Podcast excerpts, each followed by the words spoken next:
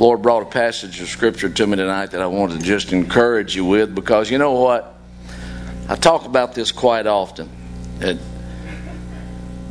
somehow, somewhere, some way, a big lie has crept into the church, church's people. And that we think that if I'm walking with God, if I'm saved and walking with God and putting forth my best effort and doing things the way I should, that I won't have problems and pressures. That's contrary to the Word of God. The Word says that while you're in this world, you will have tribulations. But He doesn't leave it there, but He says, Be of good cheer, for I have overcome the world. It's the, it's the fight of faith that test us. Excuse me.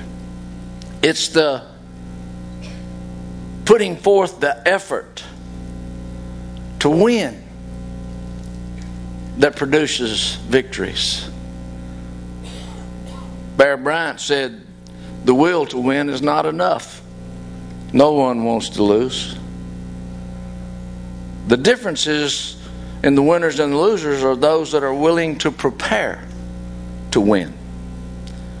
Brothers and sisters, if you're going to live an overcoming life for Christ, you don't wait till the heat of the battle to try to check your equipment, your armor. You need to have prepared before battle. You need to know your weapons. For the weapons of our warfare are what? Not carnal, but they're mighty through God to the pulling down of strongholds. We need to be familiar with our weapons. Many of you in this place, along with myself in, in boot camp, you tore down those, whether it was an M1, M16, or whatever you shot, you, you tore that thing down so many times you could do it in the dark and put it back together. And the same thing in our spiritual walk. If we've ingested and downloaded the Word of God and we've rehearsed, and I don't mean in a pretentious way, but I mean in a perpetual, ongoing way of uh, applying this Word to my life, and I have armed myself with the Word, and I'm covered with the blood, and I'm filled with His Spirit, then the devil, he's no match. But I have to fight a fight. I can't stand by and throw any well, not throw any punches and win, except in the occasion where God tells you stand still, and that's in our text tonight. If you have your Bibles, would you turn to Second Chronicles chapter 20?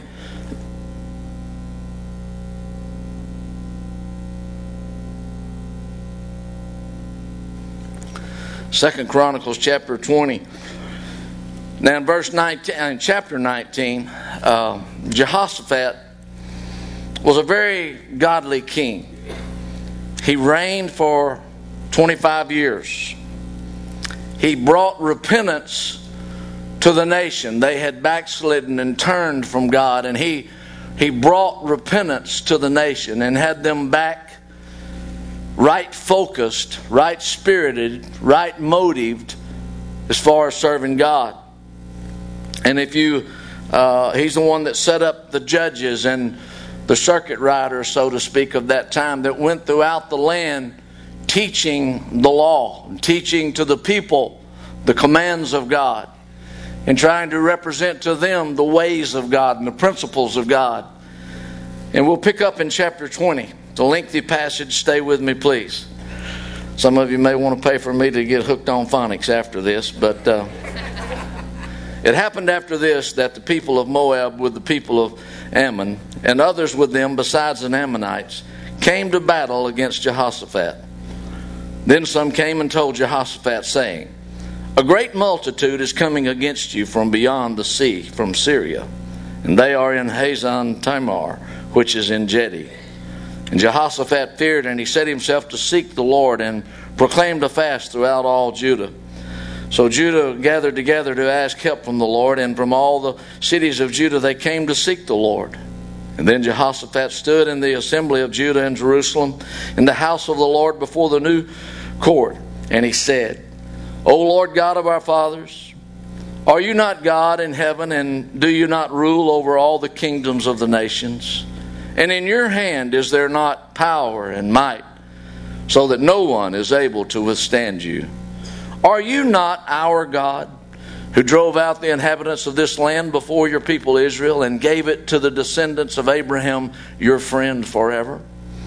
And they dwell in it and have built you a sanctuary in it for your sake, saying, if, if disaster comes upon us, whether sword or judgment, pestilence or famine, we will stand before this temple and in your presence, for your name is in the temple, and cry out to you in our affliction, and you will hear and save. And now here are the people of Ammon, Moab, and Mount Seir, whom you would not let Israel invade when they came out of the land of Egypt. But they turned from them and did not destroy them. Here they are, rewarding us by coming to throw us out of your possession, which you have given us to inherit. O oh, our God, will you not judge them? For we have no power against this great multitude that is coming against us, nor do we know what to do but our eyes are upon you. Now all Judah with their little ones, their wives, and their children stood before the Lord, and the Spirit of the Lord came upon Jehaziel, the son of Zechariah, the son of Benaniah, the son of Jael, the son of Mattaniah, a Levite of the sons of Asaph, in the midst of the assembly. And he said, Listen, all of you Judah, and you inhabitants of Jerusalem, and you King Jehoshaphat, Thus says the Lord to you Do not be afraid nor dismayed because of this great multitude, for the battle is not yours, but God's. Tomorrow, go down against them. They will surely come up by the ascent of Ziz, and you will find them at the end of the brook before the wilderness of Jeruel. You will not need to fight in this battle. Position yourselves, stand still and see the salvation of the Lord who is with you, O Judah and Jerusalem. Do not fear or be dismayed. Tomorrow go out against them, for the Lord is with you. And Jehoshaphat bowed his head with his face to the ground, and all Judah and the inhabitants of Jerusalem bowed before the Lord, worshiping the Lord. Then the Levites of the children of the Kohathites and the children of the Korahites stood up in the praise of the Lord God of Israel with their voices loud and high. So they rose early in the morning and went out to the wilderness of Tekoa. And as they went out, Jehoshaphat stood and he said, Hear me, O Judah, and you inhabitants of Jerusalem. Believe in the Lord your God, and you shall be established. Believe his prophets, and you shall prosper.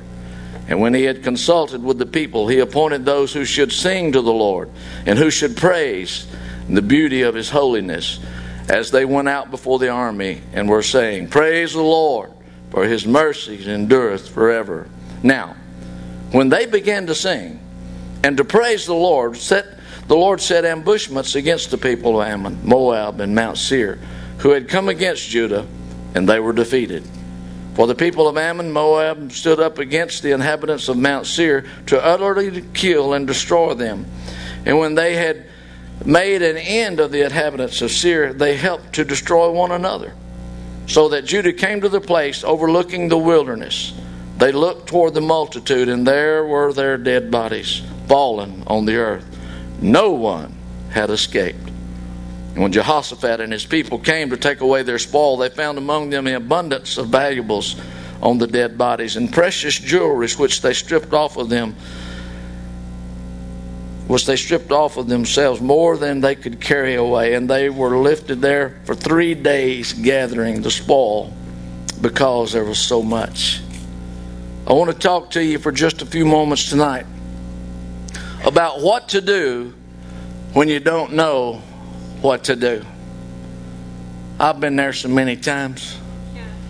I got a PhD in this what to do when you don't know what to do. You find yourself, you don't know whether to wind or scratch. what do I do? This big army, seemingly, the forces of hell, seemingly, this opposition that stands before me, insurmountable, seemingly. How many of you have learned that the devil always tries to make your opposition look bigger than it is? I promise you, nothing that He puts in front of us is bigger than the God that we serve. And we've got to remember that. God has not called us to be mountain climbers, He's called us to be mountain movers. He's called us to speak to mountains, to speak to the enemy.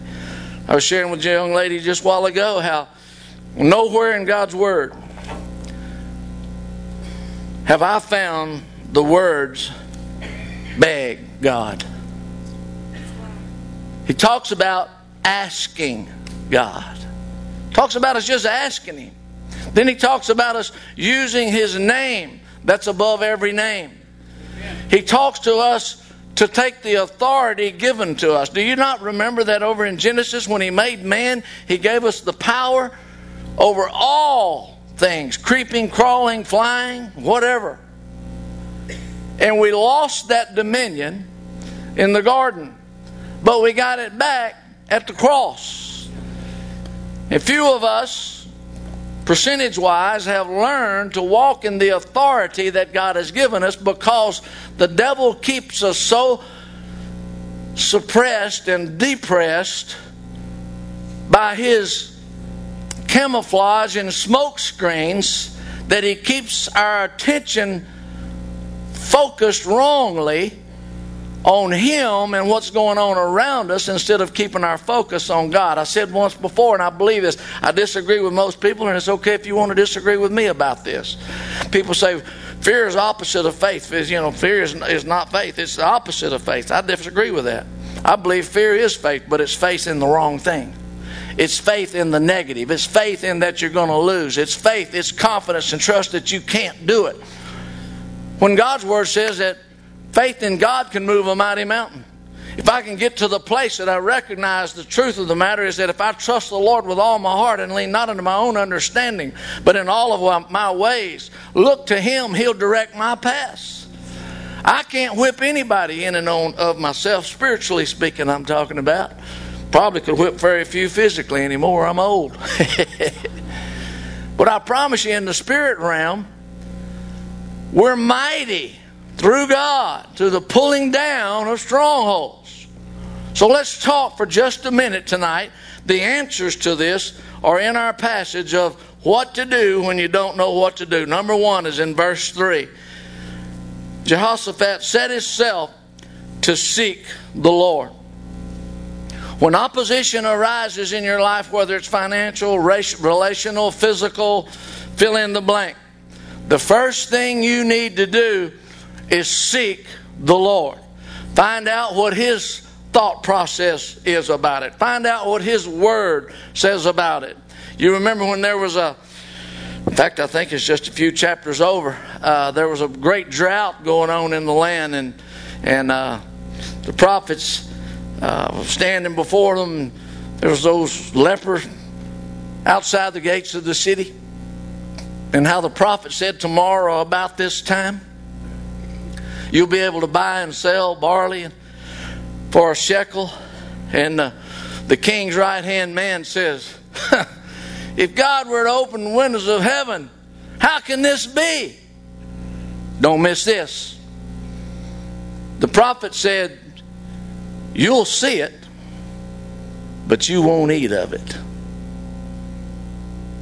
That's important because if we're going to eat of the fruit of God's Word, we've got to believe it. We've got to trust it. His Word will accomplish what He has sent it to do. He watches over His Word to perform it. It's not just ink on paper, it's not just a religious exercise. The Word of God says, I am not ashamed of the gospel, for it's the power of God unto salvation. Not only to save us from our sins, but to save us from our circumstances and situations. To oftentimes save us from ourselves. What did it? The gospel, the good news, His Word. We are so malnourished in the church of God today because that we have a deficiency of God's Word in our lives. I want you to understand God places great value on this word more than anything else. Heaven and earth will pass away, but my word will endure forever. In the beginning was the Word. And the Word was with God, and the Word was God. Verse 14, and the Word became flesh. Who became flesh? Jesus, and dwelt among men. He came into his own, his own received him not. They thought, oh, he's just Joseph and Mary's son. Oh, he's just a good teacher. Oh, he's a prophet. No, He's the Messiah. He's the Christ. He's the anointed one. He's the one that has come to set at liberty those that are bound. He is the one that has come that his blood is pristine and pure, that's worthy to save man from their sins. His word. This is him in ink. You want to know him? Get in his word. You'll see how he thinks. You'll understand his purposes. You'll understand his personality. You'll understand what he wants you to do. Get in it. Read it. And when you don't think that you're understanding anything, keep reading it. You'll, I'm going to promise you this. This happened to me. I, I went through that. God, I'm not getting anything out of this. And then one day I realized where the word said, Take no thought what you shall say, for in the very hour you have need, the Holy Spirit will quicken unto you what you should say. You'll find yourselves in those moments, whether it may be you combating the devil, or whether it may be you giving a word of encouragement to a friend, or praying over a sick loved one, whatever the circumstance or situation is, you'll find that the Holy Spirit will quicken unto you. The anointing will come upon you. You'll be able to say things that will pierce the hearts of the hearer, that will give them hope where they've about lost hope because the anointing of God is what makes the difference. And He has anointed His Word to accomplish.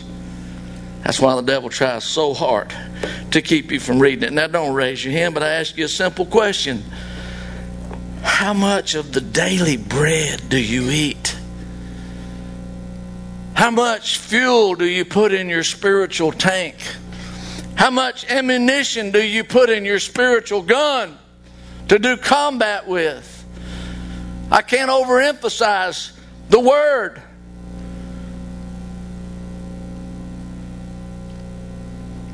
Sure got quiet.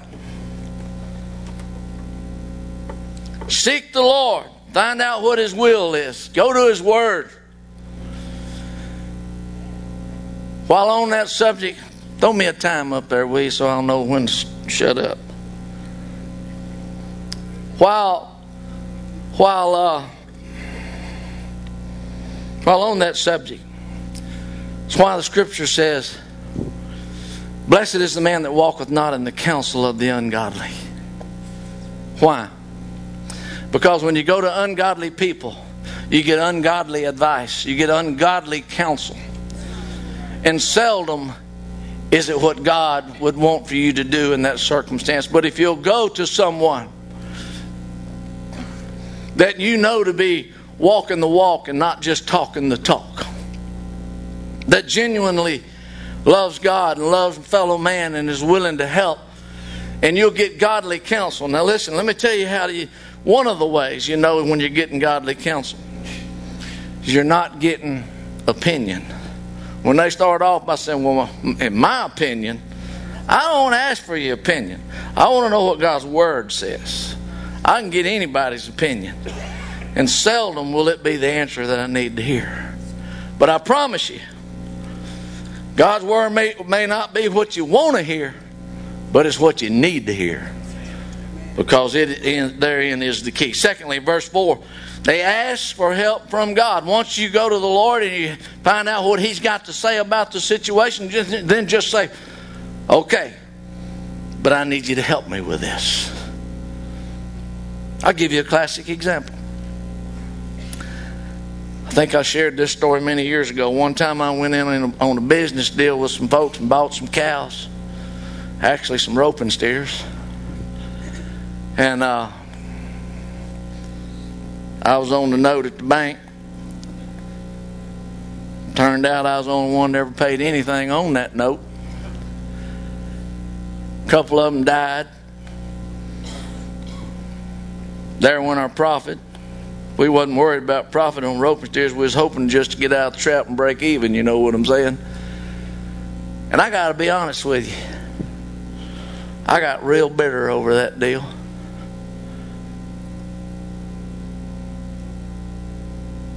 I got past bitter. I had unforgiveness in my heart. And God began to work on me about that. And I went over to one of them's house and knocked on the door. And when he opened it, it thought he'd seen a ghost, I guess. And I just says, Look, I'm here to ask you to forgive me. Hard, one of the hardest things I ever did. He said, Forgive you? For what? And then I let a little flesh come out. I said, Because I've had murder in my heart. But I'm past it. This is like five years later. I said, and I'm here to ask you for your forgiveness for being having unforgiveness towards you. Now, that may not be your story. You got your own stories, but that was one of those situations where it took me five years to pay that note off at the bank. Every 90 days, I'd pay what I could, the interest and what I could, and five years later, I got that note paid off. But it was one of the greatest lessons that I ever learned. No, it wasn't the lesson of don't go in on cows with somebody else.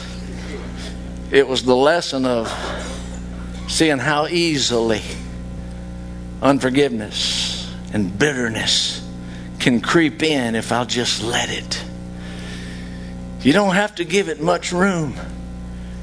It'll kick the door down. Come on in. So, once you found out what God's wishes are in your situation, and then you ask Him for help, it sometimes you, Lord, you're going to have to help me forgive. And while I'm on that subject, let me say this forgiveness doesn't mean you weren't done wrong. It doesn't mean you won't ever, ever think about it again. It doesn't mean that uh, uh, you didn't have a reason to be mad or upset. It doesn't mean any of that. What it means is just like when Jesus forgives us of our sins at salvation, basically we're saying, when I forgive you, I'm not going to hold that sin against you anymore. I'm not going to hold that offense against you anymore. I may think about it, but God is going to help me get free from that burden, free from that cancer that's eating me up. So ask for help from the Lord. Thirdly, verses 6 through 9, we have to remind ourselves of who God is and His power. You see there in verses 6 through 9, it says, In your hand is there not power and might, so that no one is able to withstand you? Are you not our God? Verse 9, You will hear and save. We have to remind ourselves that He said, I'll never leave you nor forsake you. I'll be with you in the middle of every circumstance, situation that you have. I am your victor. I will not only bring you through, I'll bring you out, and I'll have a testimony on your lips from the test that you went through. But you've got to stay faithful. You've got to stay hooked. You've got to stay focused. Fourthly, verse 14, you got to know that the Spirit of the Lord will come. See, in verse 14, the Spirit of the Lord came upon Jehaziel. I want you to understand if you'll stay committed to God, stay focused to God, that when you are weak, then are you made strong by Him. Then are you made strong in Him. Number five, verse 17. Don't be afraid. Don't be afraid. You will not need to fight in this battle. Do not fear, nor be dismayed. There are times that we have to fight. There are times we stand still and watch the salvation of God. That's why it's important that we develop a hearing ear to hear what the Spirit of God would say. There's a time to stand still and there's a time to go forward. There's a time to conquer and to subdue. Don't be afraid. The Lord is my light and my salvation. Whom shall I fear? The Lord is the strength of my life. Of whom shall I be afraid? When your enemies come at you one way, they'll scatter seven. That's God's word. Somebody say amen. Made me feel like Jeb Bush a few years ago. Somebody please clap.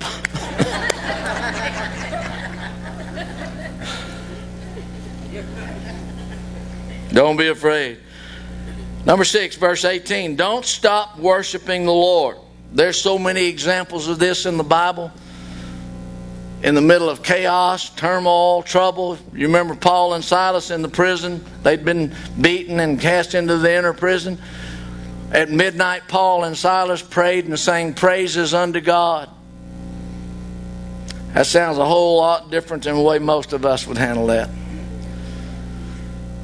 The guys were talking in the office before church about Brady, Texas, and I just kind of shivered all over. I went to jail in Brady, Texas one time. Not good memories. And unlike Paul and Silas, I didn't pray and sing praises unto God. I was saying, I want my mama. no. But when they prayed and sang praises, the shackles fell off, the doors came open, and they walked out of that prison. And I want you to understand something. I learned this from my Aunt Montez. She said, Until you can learn to sing praises unto God in your midnight hour, you'll never walk free. Chew on that.